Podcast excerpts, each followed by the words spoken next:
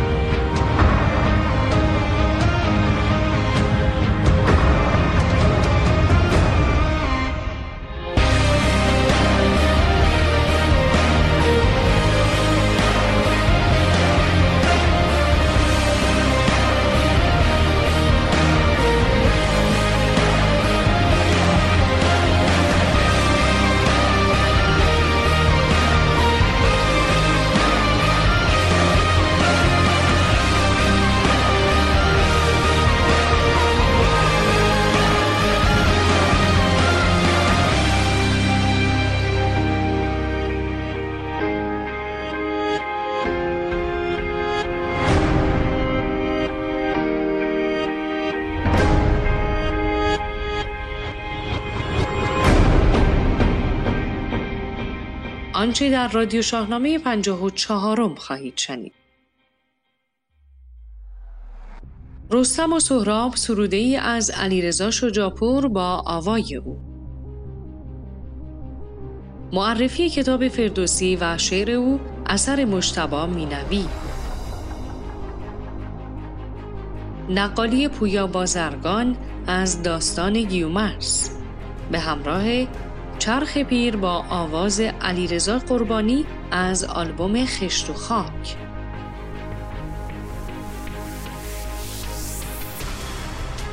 گوینده فرانک خسروی سردبیر کوروش جوادی.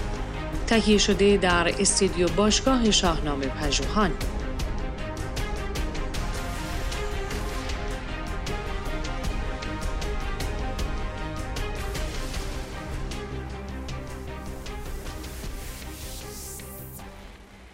سعید حمیدیان می‌گوید شاهنامه فردوسی شناسنامه و سند ملیت ماست و ایرانیان باید تشویق شوند تا شناسنامه خودشان را بیشتر مطالعه کنند. شاهنامه همیشه هویت ملی ما را تأمین کرده و در حال حاضر نیست که بعضی ها نسبت به شاهنامه کم لطفی می کنند ضرورت توجه به شاهنامه بیشتر شده چون این حماسه بزرگ می تواند هویت ملی ما را احیا کند. در زمانی شاهنامه به وجود آمد که هویت ایرانی از جانب اعراب تهدید می‌شد. آنها هر کجا که پا گذاشتند فرهنگ آنجا تغییر کرد و حتی زبانشان عربی شد. همین اتفاق هم ممکن بود در ایران بیفتد اما شاهنامه خیلی کمک کرد تا این خطر دفع شود. در قرن چهارم رنسانس ایرانی که یک بازگشت همه جانبه به هویت اصیل ایرانی محسوب می‌شد به وقوع پیوست فردوسی مهمترین جز از این رونسانس دوره سامانی بود. او باعث شد زبان فارسی به قدری قوی شود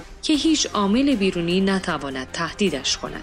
با یادآوری این سخنان رادیو شاهنامه 54 را به سعید حمیدیان شاهنامه پژو و استاد زبان و ادب پارسی پیشکش و برای این چهره ارزشمند آرزوی تندرستی و شادی داریم.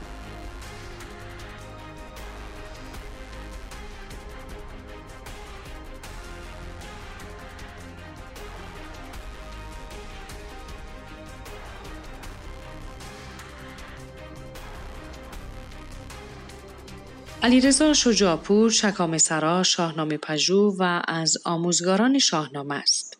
نیمه تمام از انتشارات زمستان وطن یعنی همین جا یعنی ایران از انتشارات اقبال تصحیح شاهنامه فردوسی از انتشارات اقبال و زال و رودابه از نشر سایا از آثار اوست. علیرضا شجاپور سالها در ایران و خارج از ایران آموزگار شاهنامه و غزلیات حافظ بوده از مشهورترین سروده های او وطن است که همگان آن را با آوای علیرضا اسار با آهنگسازی فعاد حجازی شنیدند سروده رستم و سهراب او نگاهی دیگر را به نبرد رستم با فرزندش پیش چشم می آورد. شجاپور نه تنها یکی از زیباترین و مهمترین داستانهای شاهنامه را به شعر آورده بلکه از نگاهی دیگر به این داستان پرداخته که جایگاه میهن در اندیشه فردوسی و رستم را بیش از پیش به یاد شنونده و یا خواننده میآورد. این سروده زیبا را با بیان شیوا و آوای علیرضا شجاپور در ادامه خواهیم شنید.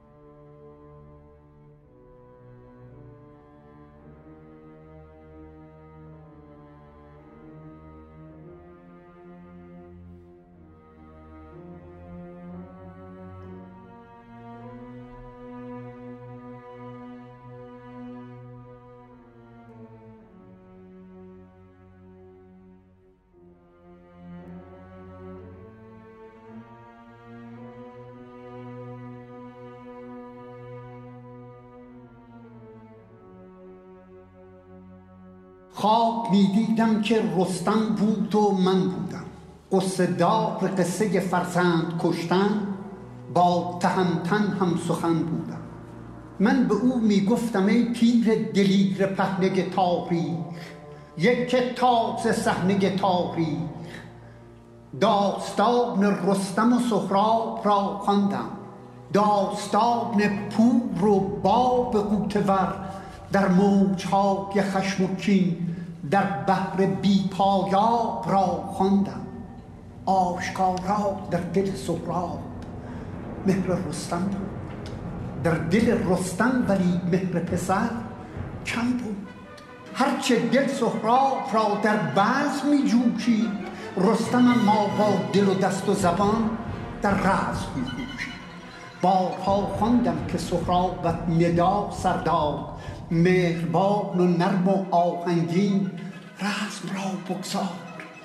عزم را بنشین با تو ای مرد کهن در دل مرا آهنگ رزمی نیست. مرد پیکاری ولی با تو مرا جز شوق بزمی نیست.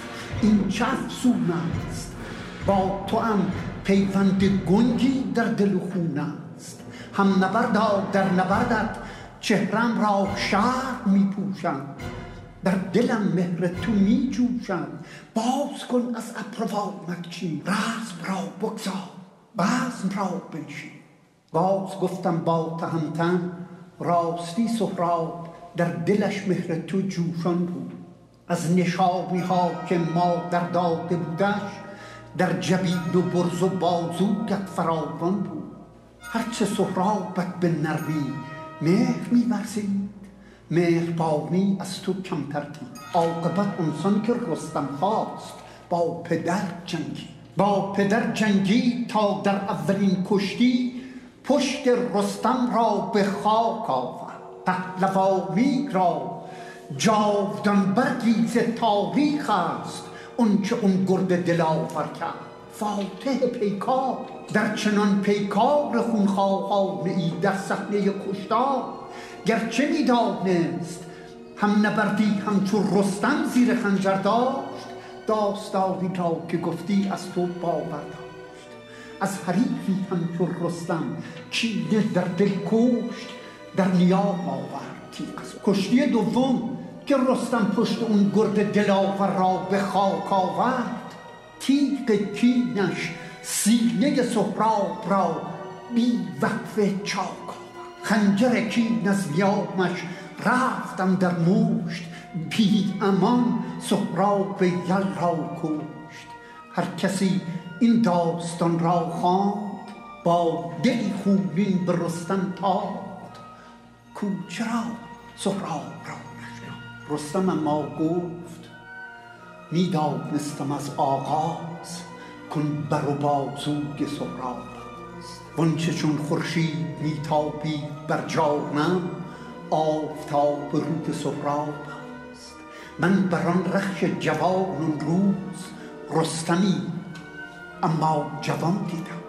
راست می‌گویم در آن پیکار رستمی را ناتوان دیدم من به شام بزم پیش از رزم از شکاف خیلی توپرانیان در خطه ایران دیدم اون گرد دلاور را بی زره برتن دیدم آبی مهره منظور در دریای بازوی شناور را. در میان موجهای حیرت و تردید طاقت سوز آشکارا دیدم اون موج بلند کوه باور را. راست می‌گفتند راست می‌گفتند. در سپاه سرزمین ما ارچه گرد آموز و دشمن سوز یک کتاب و نیزه باز و پهلوان پرور رسم اون گرد دلاور را هماوردی نمی‌دیدم. جز به کام مرگ در نبرد اونگر شیرفکن شمشیر زن مردی نمی‌دیدم. راستی را در همه دنیا پهلوانی همچو او آری فرزند درستم آزمودم بی امانش در نبرد نیزه و تیر و کمان پیکیر آزمودم اون دلاور را به گرز و نیزه و شمشیر در سواری کوه بر رود خروشان بود. پایدار و مندگار ما به گردش همچو طوفان بود. دشمن افکن در نبرد فتح و پیروزی توسن تقدیر پنداری چو اسبش سر به فرمان بود.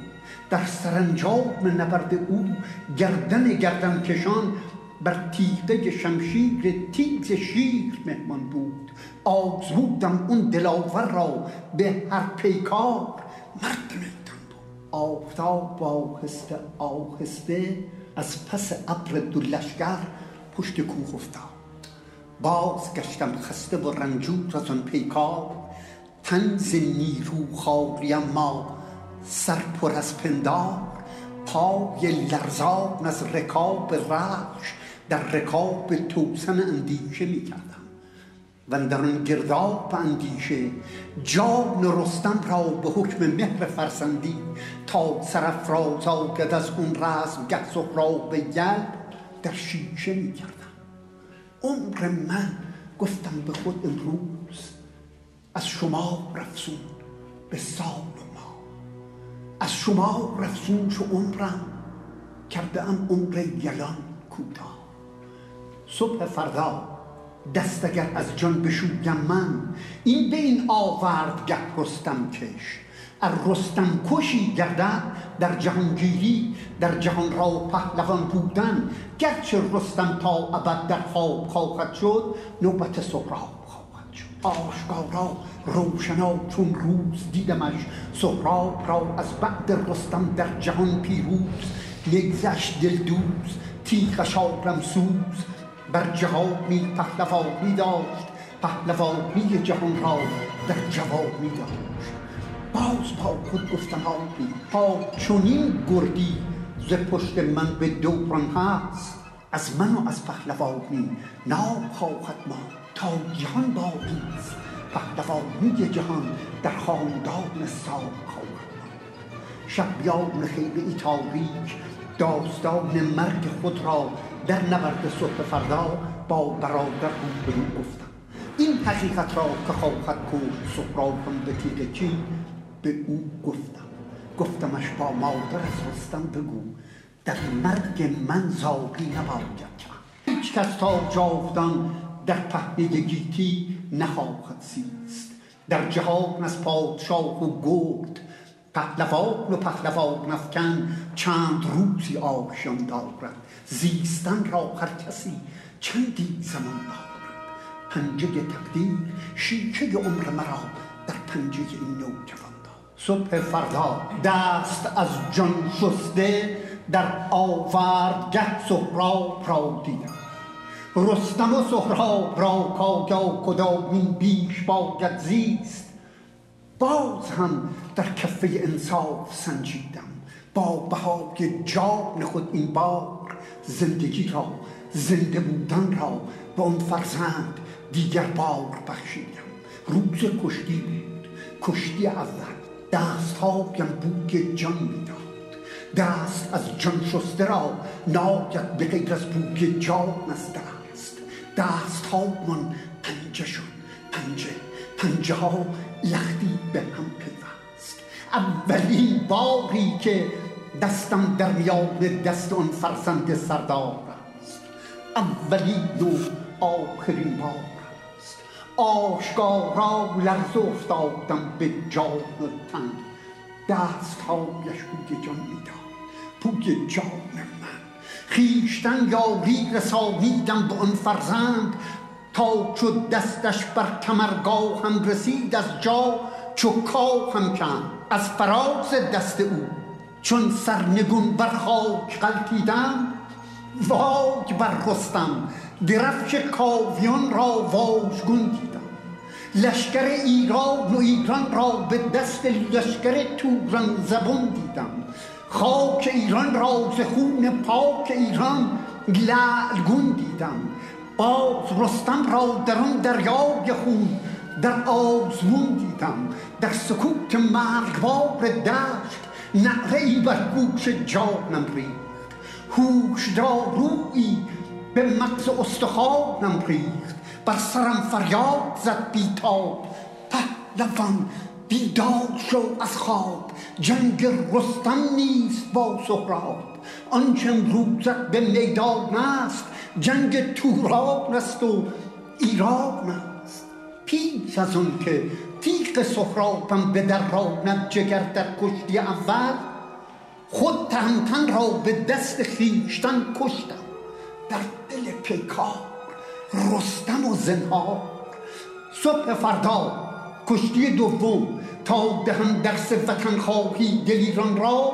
خنجر سردار ایران چاک می‌زد سینه سردار توران را. تیغ خوب نالود در مشتم. در دو کشتی رستم و سهراب را کشتم.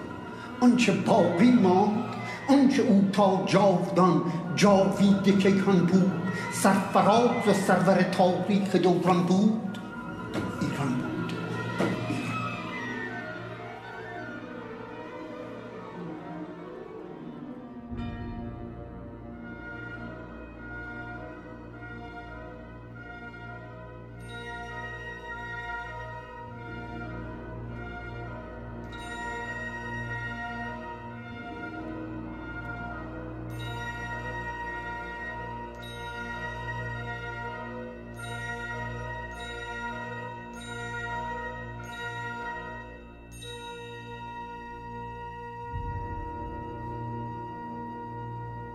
فردوسی و شعر او کتابی است از زنده یاد مشتبا مینوی که از سوی نشر توس منتشر شده. فردوسی و شعر او از کتابهایی است که اگر چه سالها از نخستین انتشار آن میگذرد اما هنوز خوانندگان خودش را دارد در مورد این کتاب به شکل گزیده باید گفت که بررسی شعر فردوسی از سوی مشتبا مینوی در این کتاب آمده است فردوسی و شعر او پیش از انقلاب آخرین بار در سال 1354 از سوی انتشارات دانشگاه تهران به چاپ دوم رسیده بود و پس از انقلاب نیز در سال 1385 نشر معین آن را با ویرایشی تازه منتشر کرد. نقد و بررسی شاهنامه از یک سو و تاثیرگذاری خالق آن از آثار پیش از خود از سوی دیگر دو محور مهم کتاب مینوی است.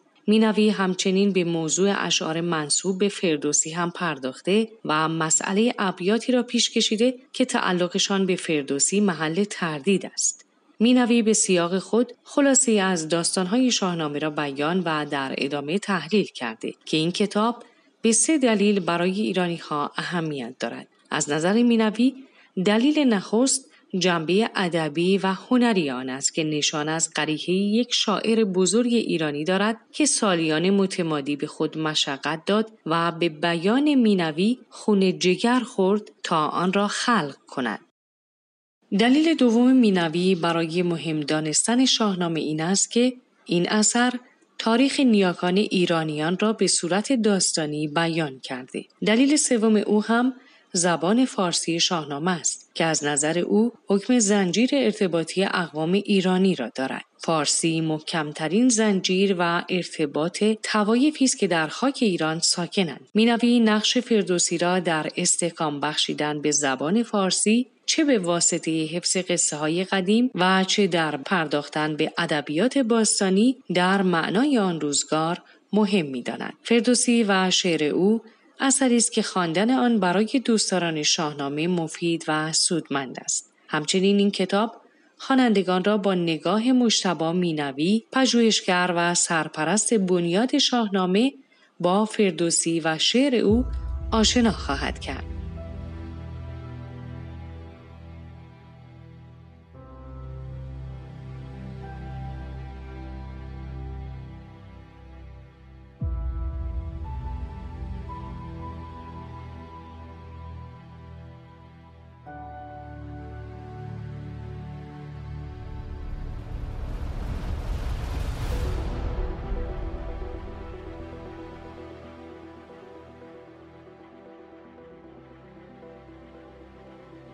گیومرس نخستین شاه پیشدادی و نخستین انسان در آفرینش ایرانی است. داستان او که از نخستین داستانهای شاهنامه است کمتر مورد توجه نقالان و شاهنامه خانان قرار گرفته. پویا بازرگان این داستان شنیدنی را برای روایت برگزیده که با هم خواهیم شنید.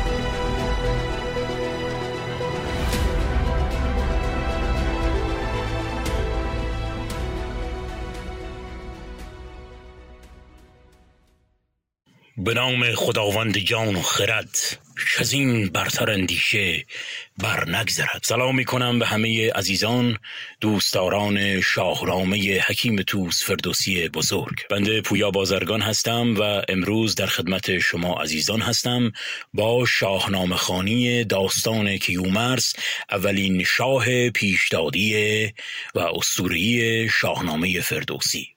به نام خداوند جان و خرد که از این برتر اندیشه بر نگذرد. خداوند نام و خداوند جان خداوند روزی ده رهنمای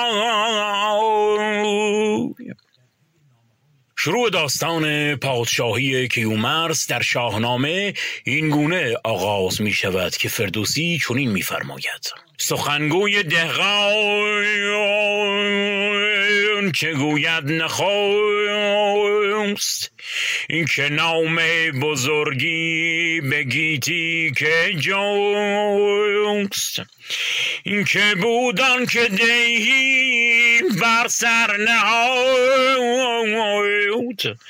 ندارد کسان روزگاران بیاد مگر کس پدر یاد دارد پسر.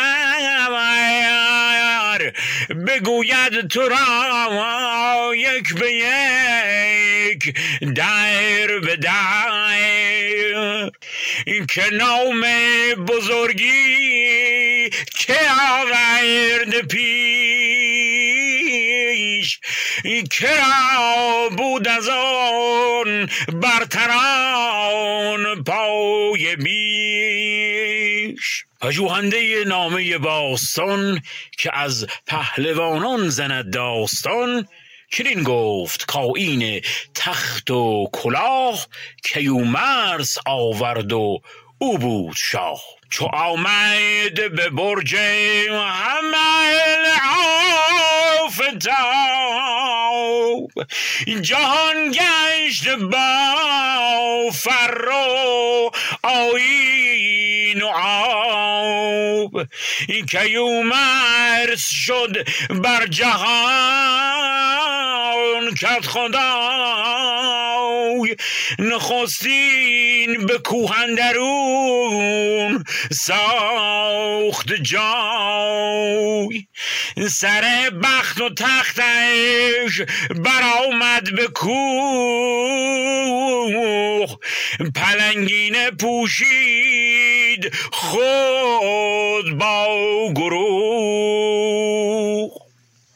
یاران کیومرس اولین شاه پیشدادی شاهنامه است که فردوسی از او به نیکی یاد می کند که او نام بزرگی را آغاز کرد و اولین شاهی بود که در واقع تاج بر سر نهاد و بر تخت نشست و او در واقع کوه را برای خود قلمرو و در واقع مقر پادشاهی و کاخ خود قرار داد و با یارانش لباسی ساده از پوست پلنگ پلنگینه پوشید خود و یارانش و در کوه ساکن شدند. ادامه می‌دهد که دد و دام و هر جانور کش بدید زگیتی به نزدیک او آرمید به رسم نماز آمدندیش پیش و از او برگرفتند آین خیش.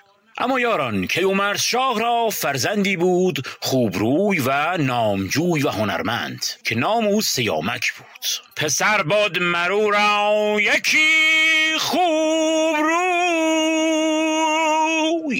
هنرمند و همچون پدر.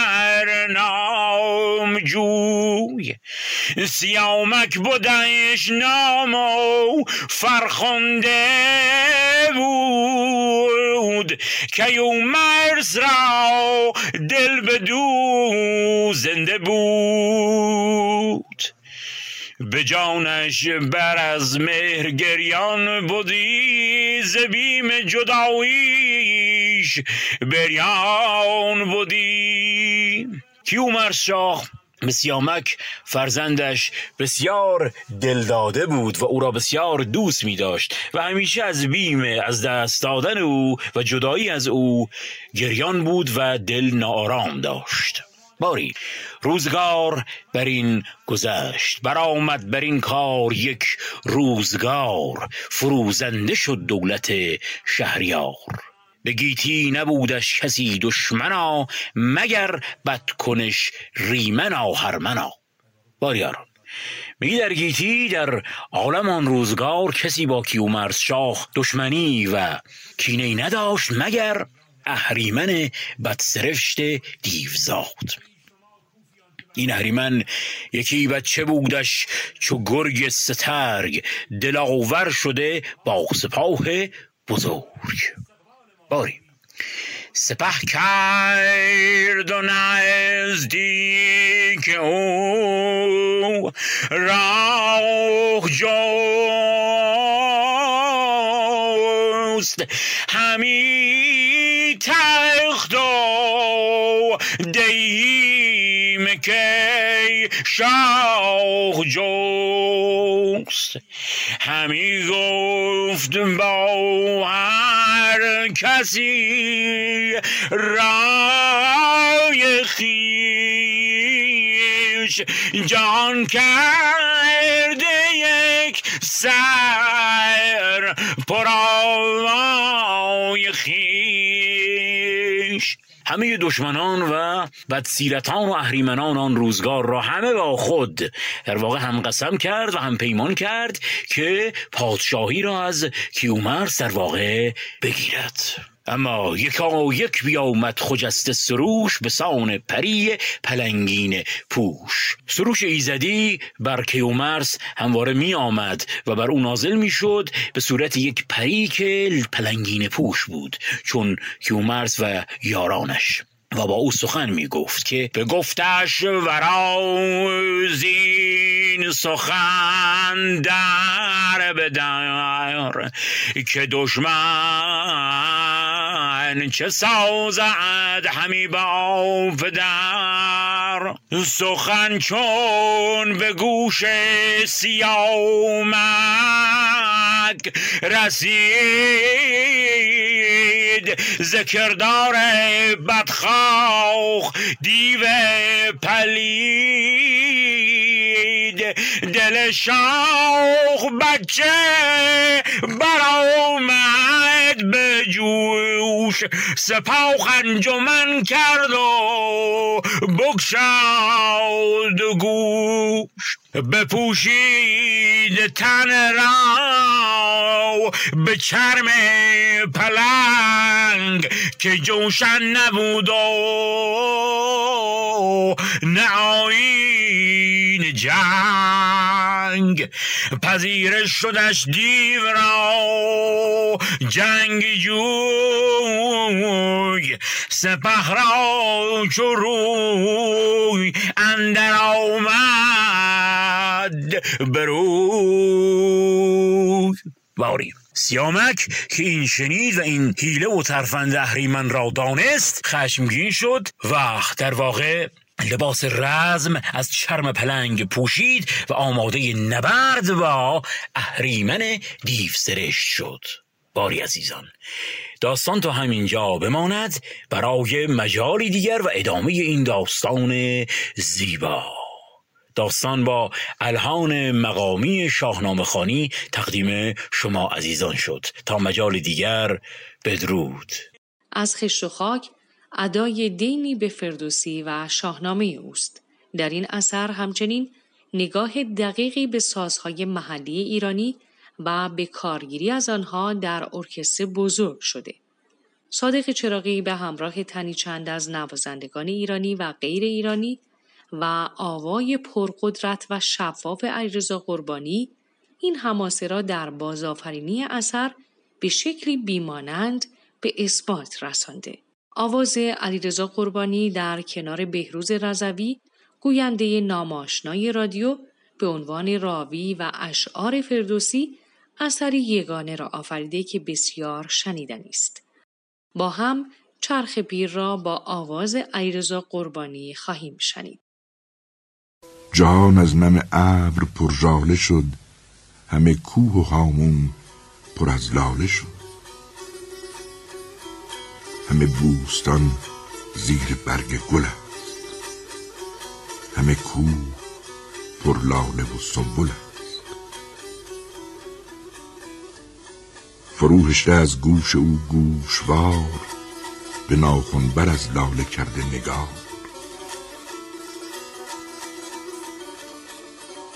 درخساره چون لاله در سمن سر جعد زلفش شکن بر شکن. خمن در خم و مار بر مار بر بر آن قبقبش نار بر نار بر. نه چون تو خزان و نه چون تو بهار نه چون تو به ایوان چین بر نگاه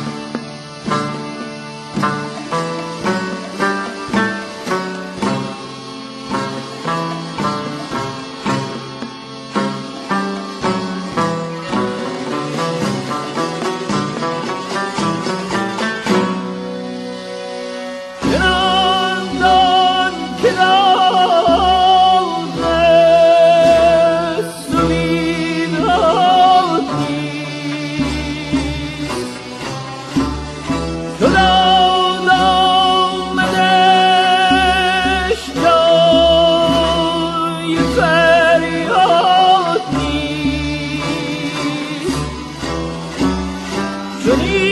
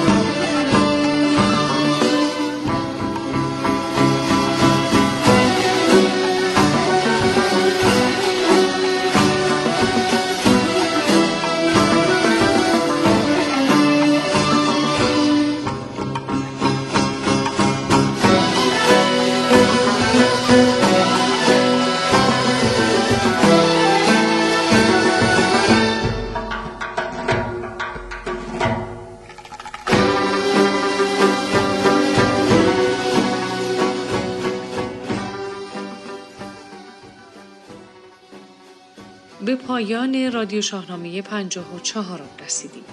در هر کجای گیتی که هستید و در هر کجا که ما را میشنوید بدانید که در کنار شما برای شاهنامه و ایران ایستادیم.